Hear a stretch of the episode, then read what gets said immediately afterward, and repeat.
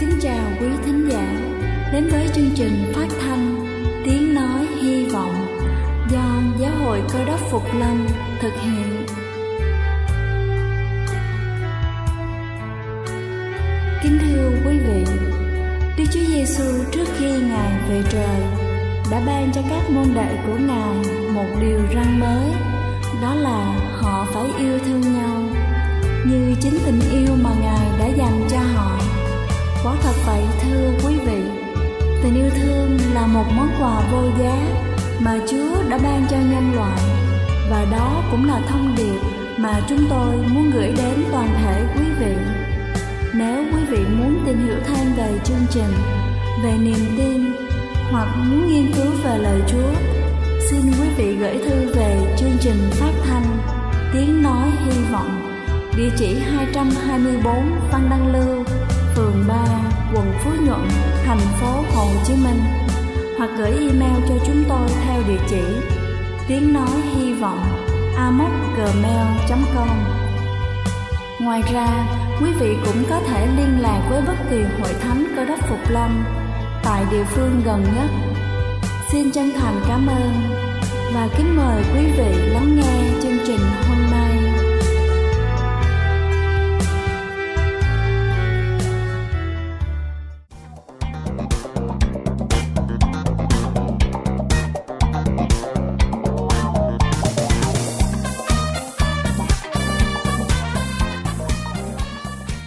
Ái kính chào quý vị thính giả của chương trình phát thanh tiếng nói hy vọng. Chúc quý vị có một ngày mới tràn đầy ơn phước Chúa ban cho. Kính thưa quý vị, chúng ta thường xuyên nghe nói về cholesterol trong máu.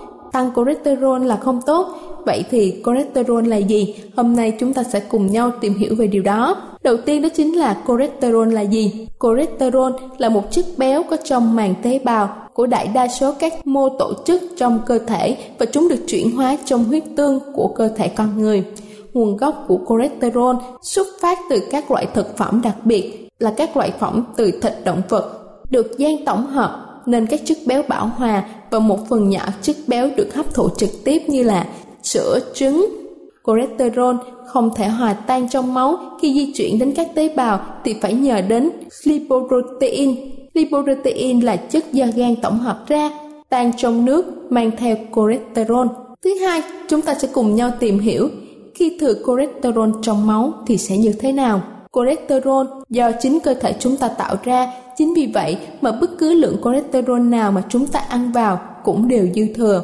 Khi cholesterol dư thừa quá nhiều, chúng sẽ đóng thành từng mảng trong thành mạch máu của chúng ta, khiến cho máu lưu thông khó khăn hơn trong động mạch.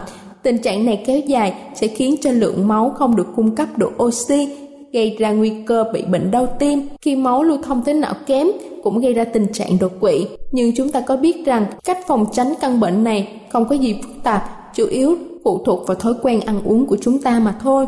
Và cuối cùng đó chính là các biện pháp để làm giảm cholesterol hiệu quả. Đầu tiên đó chính là loại bỏ những sản phẩm có nhiều chất béo trong những loại thực phẩm như là bánh quy, bánh ngọt, đồ chiên có chứa rất nhiều chất béo được tổng hợp thành cholesterol và gây hại cho cơ thể. Hạn chế đến mức tối thiểu những loại thức ăn này cho dù nó có ít nhưng mà sau một thời gian cũng sẽ tích tụ thành nhiều. Thứ hai đó chính là ăn thực phẩm có nhiều omega 3. Omega 3 có tác dụng làm giảm cholesterol xấu. Một số loại cá như là cá hồi, cá kèo đều có chứa nhiều axit béo omega 3. Một số omega 3 khác bao gồm là ốc chó, hạnh nhân và hạt lanh. Thứ ba đó chính là ăn nhiều trái cây và rau xanh. Thực phẩm này sẽ rất tốt cho việc làm giảm cholesterol. Nếu chúng ta thích trái cây khô thì vẫn có thể ăn được, như mỗi ngày chỉ nên ăn một nắm trái cây khô. Tốt nhất là vẫn nên ăn trái cây, rau củ còn tươi. Thứ tư đó chính là giảm cân. Trọng lượng nặng hơn vài ký cũng có khả năng làm tăng cholesterol trong máu. Do vậy chúng ta cần duy trì trọng lượng cơ thể ở mức thích hợp nhất. Và cuối cùng đó chính là tập thể dục mỗi ngày. Các loại hoạt động thể lực vừa có thể làm giảm lượng cholesterol xấu và bất cứ hoạt động nào cũng có lợi cho sức khỏe của chúng ta nói chung. Đây là chương trình phát thanh tiếng nói hy vọng do Giáo hội Cơ đốc Phục Lâm thực hiện. Nếu quý vị muốn tìm hiểu về chương trình hay muốn nghiên cứu thêm về lời Chúa, xin quý vị gửi thư về chương trình phát thanh Tiếng Nói Hy Vọng Địa chỉ 224 Phan Đăng Lưu Phường 3, quận Phú Nhuận, thành phố Hồ Chí Minh Hoặc gửi email cho chúng tôi theo địa chỉ tiếng nói hy vọng amos@gmail.com. Ngoài ra, quý vị cũng có thể liên lạc với bất kỳ hội thánh cơ đốc Phục Lâm tại địa phương gần nhất. Xin chân thành cảm ơn và kính mời quý vị tiếp tục lắng nghe chương trình hôm nay.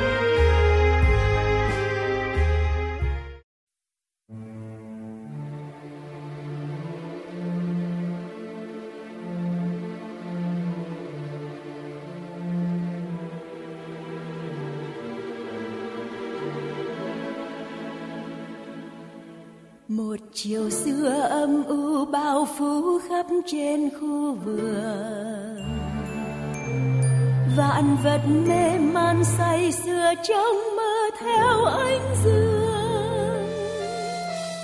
Thẹn thua khép nếp dưới áng mây, vầng trăng khuya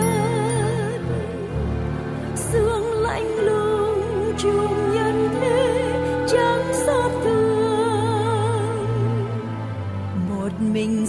Giêsu kêu van khẩn thiết trong đêm trường. Nặng nề lo âu bao nhiêu ưu tư vây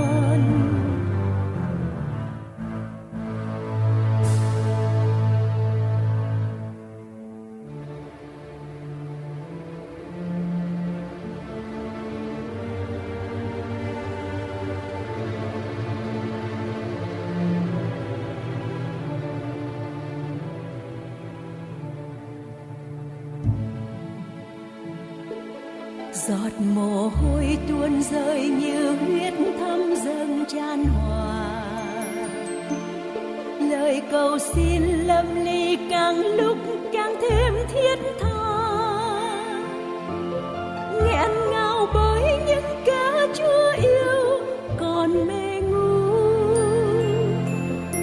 Không ai người hầu chia sớt khúc bi ca.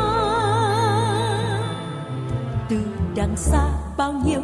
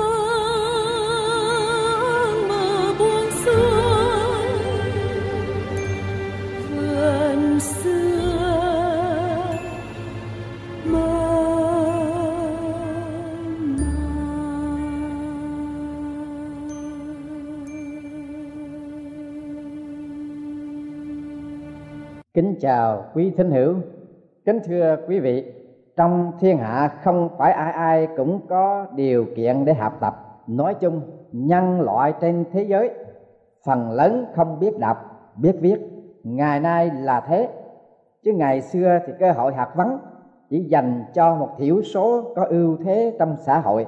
Những người có học vấn, có trí thức thường được ưu đãi, những kẻ thất học phải làm những công việc tay chân nặng nề, lại nhận công giá ít ỏi. Kẻ có chữ nghĩa thường làm thầy thông, thầy ký, làm thư lại ở văn phòng, làm công chức. Nói cách khác, trong xã hội nào cũng vậy, kẻ thất học thì làm nghề lao lực, kẻ có học thì làm nghề lao trí. Xã hội ta ngày trước có bốn giai cấp sĩ nông công thương. Kẻ sĩ đứng đầu, nấc thang của xã hội năm và công phần nhiều thuộc giới ít học giai cấp thống trị gồm có những kẻ có trí thức, hạt vấn là phương tiện tiến thân ở trên con đường công danh ở trong xã hội loài người. Hạt vấn đã từng được dùng làm tiêu chuẩn để thẩm định cái giá trị của con người. Hạt vấn càng rộng thì danh vọng càng cao, còn những kẻ ít học hoặc thất học thì đành cam chịu thân phận thấp hèn. Vì cơ hội hạt vấn không đồng đều nên xã hội chia ra nhiều đảng cấp. Sự bất đồng đảng cấp ấy thường là cớ bất bình đẳng ở trong xã hội ngày xưa ở nước ta. Ngày nay tuy có những quốc gia ở trong tình trạng chiến tranh hay chậm tiến, nhưng nạn mù chữ, nạn thất học cũng đã bớt đi nhiều. Đó cũng là nhờ các chính phủ đã lưu tâm đến nền học vấn của dân. Dân trí mà có tiếng thì trình độ sinh hoạt của dân mới cao và đời sống người dân mới được cải thiện. Tuy nhiên, sự kiện hiển nhiên là ngay bây giờ, cơ hội hạt vấn cũng chưa được phổ biến cho mọi người, nên ta hãy còn một số người, nhất là lớp người lớn, bị thiếu học nhưng kẻ thiếu học người thất học không nên mang mặc cảm tự ti cái chân giá trị của con người không hoàn toàn tùy thuộc vào vốn liếng hạp vấn của cá nhân. Xưa nay đã có bao nhiêu vị anh hùng gây nên những thành tích vẻ vang, không phải là những nhà trí thức lỗi lạc. Trái lại, có bao nhiêu nhà trí thức đã ô danh đến muôn đời. Người pháp có câu, trí thức mà không có lương tri thì chỉ tổ làm bại hoại cho tâm hồn. Thật là chí lý. Ngày nay, khoa học được coi như là tiêu chuẩn cho trí thức. Nhưng ta cũng từng nghe những tội ác có khoa học. Chẳng hạn, lường gạt có khoa học, giết người có khoa học, ăn cướp có khoa học, ăn ở phản đạo đức có khoa học, chối tội có khoa học nói láo có khoa học và xin lỗi, cũng có khoa học. Những kẻ thất học không nên tự ti mà cảm. Chính đức chúa giêsu đã chọn số kiếp của những con người thất học hiểu theo nghĩa thông thường, nghĩa là không cấp sách đến trường. Chúa không cấp sách đến trường để thọ giáo mấy thầy thông giáo. Có lẽ vì tại gia đình của chúa nghèo, hoặc giả tại chúa không cần đến nền học vấn của các trường của các thầy thông giáo. Và vì Chúa không hấp thụ cái nền hạt vấn chính thức ở trường như vậy, mà Chúa bị dân chúng khinh miệt, cho là người thất học không học Chúa không học không có nghĩa là Chúa dốt chữ, dốt kinh sử. Từ mẫu của Chúa đã dạy Chúa những bài học vỡ lòng, rồi chính Chúa đã tự học. Bằng chứng là lúc Chúa lên 12 tuổi ngài đã biện luận với những nhà trí thức ở trong đền thờ Jerusalem và khiến họ phải khâm phục. Luca thuật lại rằng, cha mẹ Chúa tìm gặp ngài, tại trong đền thờ, đang ngồi giữa mấy thầy thông thái, vừa nghe, vừa hỏi, ai nấy nghe, đều lạ khen về sự khôn ngoan và lời đối đáp của ngài Luca đoạn 2 câu 46 47 khi Đức Chúa Giêsu bắt đầu thuyết pháp, giới trí thức ở trong nước đều ngưỡng mộ. Coi chúa như là một bậc thầy. Thánh đồ giang kể lại rằng, trong vòng người pharisee có người tên là nicodem là một người trong những kẻ cai trị dân do thái. Ban đêm, người này đến cùng đức chúa giêsu mà thưa rằng, thưa thầy, chúng tôi biết thầy là giáo sư từ đức chúa trời đến gian đoạn 3 câu 1 câu 2 đức chúa giêsu đàm luận với nicodem về vấn đề tái sanh. Nicodem không hiểu. Chúa hỏi, ngươi là giáo sư của dân israel mà không hiểu biết những điều đó sao? Thế thì đức chúa giêsu quả thật, ngài là bậc thầy, các bậc thầy ở trong xã hội do thái. Một bậc thầy chưa từng cáp sách tới trường một trường hợp khác giữa kỳ lễ, đức chúa giêsu lên đền thờ dạ dỗ. Thì các người Juda sững sờ mà nói rằng, người này chưa từng học, làm sao biết được kinh thánh? Gian đoạn 7 câu 14 câu 15 các thầy tế lễ và các người Pharisee ganh tị thân thế của Đức Chúa Giêsu nên cậy quyền thế sai lính đi bắt Đức Chúa Giêsu cứu thế khi họ, tức là bọn lính, trở về. Họ hỏi chúng rằng, sao các ngươi không điệu người đến? Thì bọn lính thưa rằng, chẳng hề có người nào đã nói như người này. Gian đoạn bãi câu 44 416 chính các nhà trí thức, các bậc cầm quyền do thái đã là những thủ phạm chánh ở trong vụ án của Đức Chúa Giêsu cứu thế. Còn quần chúng thất hợp thì là đóng cái vai trò bị động nghe theo lời khích động của bọn trí thức mà hô hào đòi xử Đức Chúa Giêsu đấng mà chỉ trước đó mấy ngày, họ đã quan hô như là một bậc thánh đế. Cả giới trí thức lẫn giới thất học đều mắc cái tội là cáo gian và giết oan Đức Chúa Giêsu cứu thế. Trí thức thiếu lương tâm của bọn có học đã biến họ thành những tay sát nhân nguy hiểm trong lúc đó, sự thiếu trí thức của quần chúng thất học là nạn nhân xích động của những trí thức và ngây thơ tự hiến làm công cụ sát nhân của họ. Những hiện tượng này ta đã có thể quan sát được trên chính trường Việt Nam trong những năm qua. Đành rằng trí thức là cần, ngay cả trong lĩnh vực tín ngưỡng, nhưng trí thức không phải là điều kiện tiên quyết hay thiết yếu trong sự cứu rỗi một số các môn đệ của Đức Chúa Giêsu là những dân chài, mà lại là những giường cột của hội thánh.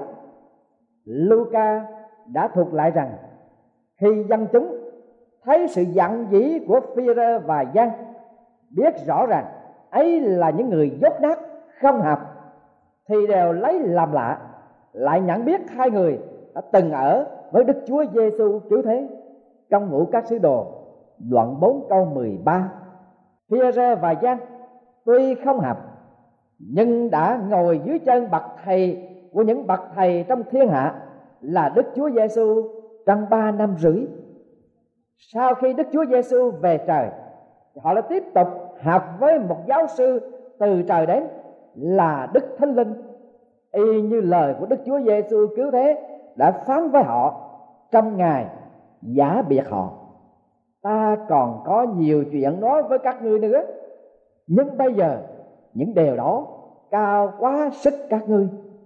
Lúc nào thằng lẽ thật sẽ đến, thì ngài sẽ dẫn các ngươi vào trang mọi lẽ thật.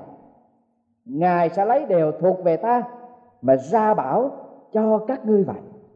Gian đoạn 16 câu 12 15 chính Đức Thánh Linh đã ban sự khôn ngoan, sự trí thức cho những dân chài lưới dốt nát, thất thập kia để làm đảo lộn cái thế giới hồi giữa thế kỷ thứ nhất của kỷ nguyên kê đốc. Thánh đồ Phaolô viết, có các sự thiên phú khác nhau, nhưng chỉ có một đức thánh linh. Và người này nhờ đức thánh linh mà được lời nói khôn ngoan, kẻ kia nhờ một đức thánh linh ấy cũng được lời nói có trí thức. Cô Rinh Tô thứ nhất, đoạn 12 câu thứ 8 như thế thì bù vào cái nền hạt vấn chính thức ở trường. Phi-rơ đã thụ quấn với Đức Chúa Giêsu và với Thánh Linh là đấng đã ban cho họ sự khôn ngoan trí thức. Sự khôn ngoan trí thức ấy là sự khôn ngoan trí thức chân chính do thượng đế phú bẩm cho những kẻ khiêm tốn hạ mình. Sự khôn ngoan, trí thức ấy không tìm thấy trong học đường, hai nơi những nhà trí thức của đời này. Thánh đồ Phaolô phân biệt hai sự khôn ngoan, sự khôn ngoan hạ giới và sự khôn ngoan thượng giới. Thánh đồ viết rằng, chúng tôi giảng sự khôn ngoan cho những kẻ trọn vẹn, song chẳng phải sự khôn ngoan thuộc về đời này, cũng không phải của các người cai quản đời này là kẻ sẽ bị hư mất. Chúng tôi giảng sự khôn ngoan của đức chúa trời là sự màu nhiệm kiến dấu mà từ trước các đời thượng đế đã định sẵn cho sự vinh hiển của chúng ta. Trong những người cai quản đời này, chẳng ai từng biết sự đó. Bởi chưng nếu đã biết, thì họ chẳng đóng đinh Chúa Giêsu vinh hiển trên thập tự giá đâu. Cô Đinh Tô thứ nhất đoạn 2 câu 6 đến câu 8 Sự trí thức ở đời không thể thám hiểm cái thế giới chân lý cứu rỗi của Thượng Đế được. Thánh đồ Phaolô, dù là một học giả uyên thâm, đã không khám phá chân lý bằng trí thức đã hấp thụ ở học đường, mà cũng không thử diễn đạt được bằng trí thức thường tình ông đã nói, chúng ta nói về ơn đó, không cậy lời nói mà sự khôn ngoan của loài người đã dạy đâu? Xâm cậy sự khôn ngoan mà đức thánh linh đã dạy. Dùng tiếng thiên liêng để giải bài sự thiên liêng. Cô tô thứ nhất đoạn 2 câu 13 vì lẽ màu nhiệm của tin lành cứu rỗi trong đấng Christ không thể thấu đạt bằng sự khôn ngoan trí thức ở đời. Nay những nhà trí thức của ta thường cầm tin lành là một sự dồ dại thái độ khinh biệt của những nhà trí thức đó, không những bây giờ mới có, mà đã có từ nghìn xưa. Thánh đồ Phaolô đã gặp sự phản ứng đó của giới trí thức ở tại thành Corinto. Sứ đồ viết rằng, bởi lời giảng về thập tự giá, thì những người hư mất cho là điên dại. Vì tại thế gian cậy sự khôn ngoan mình chẳng nhờ sự khôn ngoan đức chúa trời mà nhận biết đức chúa trời nên ngài đành lòng dùng sự giảng dồ dại của chúng ta mà cứu rỗi những người tin cậy. Vả đương khi người do thái đòi phép lạ, người hy lạp tìm sự không ngoan thì chúng ta giảng về đấng Christ bị đóng đinh trên thập tự, là sự người Juda lấy làm gương xấu, dân ngoại cho là dồ dại, sang le về những người được gọi thì bất luận người do thái hay là người hy lạp, thì đấng christ là quyền phép của đức chúa trời và sự khôn ngoan của đức chúa trời. Bởi sự dò dại của đức chúa trời là khôn sáng hơn người ta. Cô Rinh Tô thứ nhất, đoạn 1 câu 18 21 đến 25 Đức Chúa Giêsu là kẻ thất hợp về đời này. Các môn đồ của Chúa, một số dốt nát không hợp, mà phần lớn những kẻ theo Chúa hồi xưa cũng thuộc những thành phần thiếu hợp. Nên Phaolô đã xác nhận, ở giữa anh em là kẻ đã được gọi. Không có nhiều người khôn ngoan theo xác thịt, chẳng nhiều kẻ quyền thế, chẳng nhiều kẻ sang trọng. Nhưng thượng đế toàn năng đã chọn những sự dạy ở thế gian để làm hổ thẹn những kẻ khôn. Đức chúa trời đã chọn những sự hèn hạ và khinh bỉ ở thế gian, cùng những sự không có, hầu cho làm những sự có ra không có, để chẳng ai khoe mình trước mặt Đức Chúa Trời. Cô Rinh Tô thứ nhất, đoạn 1 câu 26 đến 29.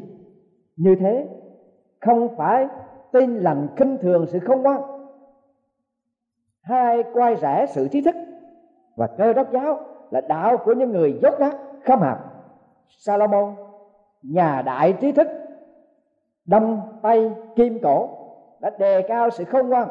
Chính vua đã viết, khá nhận sự khuyên dạy ta, chớ lãnh tiền bạc, thà lãnh sự trí thức hơn là vàng chọn lựa. Vì sự khôn ngoan có giá trị hơn châu ngọc, và các vật mình ưa thích hơn hết, chẳng sánh bằng nó đạn châm ngôn đoạn 8 câu 10 câu 11 nhưng chỉ có điều là quan niệm về khôn ngoan và trí thức của đời và của đạo khác nhau. Đến nỗi khôn của đạo là dạy của đời và dạy của đạo là khôn của đời. Salomon định nghĩa khôn và trí thức như sau. Kính sợ thượng đế toàn năng, ấy là khởi đầu sự khôn ngoan, sự nhìn biết đấng thánh, đó là sự thông sáng trong ngôn đoạn 9 câu 10 vua David, thân phụ Salomon, cũng đã nói rằng, sự kính sợ thượng đế toàn năng là khởi đầu sự khôn ngoan. Phàm kẻ nào giữ theo điều răn của ngài thì có trí hiểu. Thi thiên 111 câu 10 và về chữ dạy, hai lần vua David định nghĩa như sau. Kẻ ngu dại nói trong lòng rằng chẳng có Đức Chúa Trời. Thi Thiên, đoạn 14 câu 1 và đoạn 53 câu 1 Vua viết tiếp, Thượng đế toàn năng từ trên trời ngó xuống các con loài người, Đặng xem thử có ai không ngoan Tìm kiếm Đức Chúa Trời chăng? Thế nên, nếu không ai ta thất hợp về đời này, Ta không nên vì thế mà tự ti mà cảm. Vì nếu ta nhìn biết Chúa Ta là người khôn sáng. Trước mặt, Thượng đế vậy cầu xin Đức Chúa Trời ban thành linh của Ngài để nhắc nhở, để khuyến dục, để khai sáng cho chúng ta hầu cho chúng ta nhận lãnh phần trí thức nơi Đức Chúa Trời trong sự nhìn biết Ngài và văn phục theo lời của Ngài, để không chẳng những chúng ta nhận được sự tha tội, sự cứu rỗi trong Đức Chúa Giêsu cứu thế mà chúng ta còn có được đủ ân lành để làm vinh hiển danh Chúa, để sống một cuộc đời phước hạnh và để sống một cuộc đời có ý nghĩa trong cứu Chúa Giêsu cứu thế.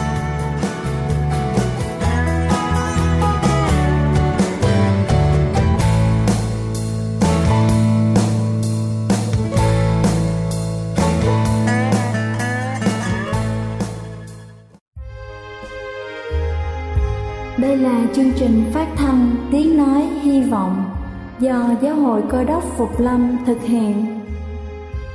Nếu quý vị muốn tìm hiểu về chương trình hay muốn nghiên cứu thêm về lời Chúa, xin mời quý vị gửi thư về chương trình phát thanh Tiếng Nói Hy Vọng, địa chỉ 224 Phan Đăng Lưu, phường 3, quận Phú Nhuận, thành phố Hồ Chí Minh hoặc gửi email cho chúng tôi theo địa chỉ tiếng nói hy vọng amos@gmail.com Ngoài ra, quý vị cũng có thể liên lạc với bất kỳ hội thánh cơ đốc phục lâm tại địa phương gần nhất.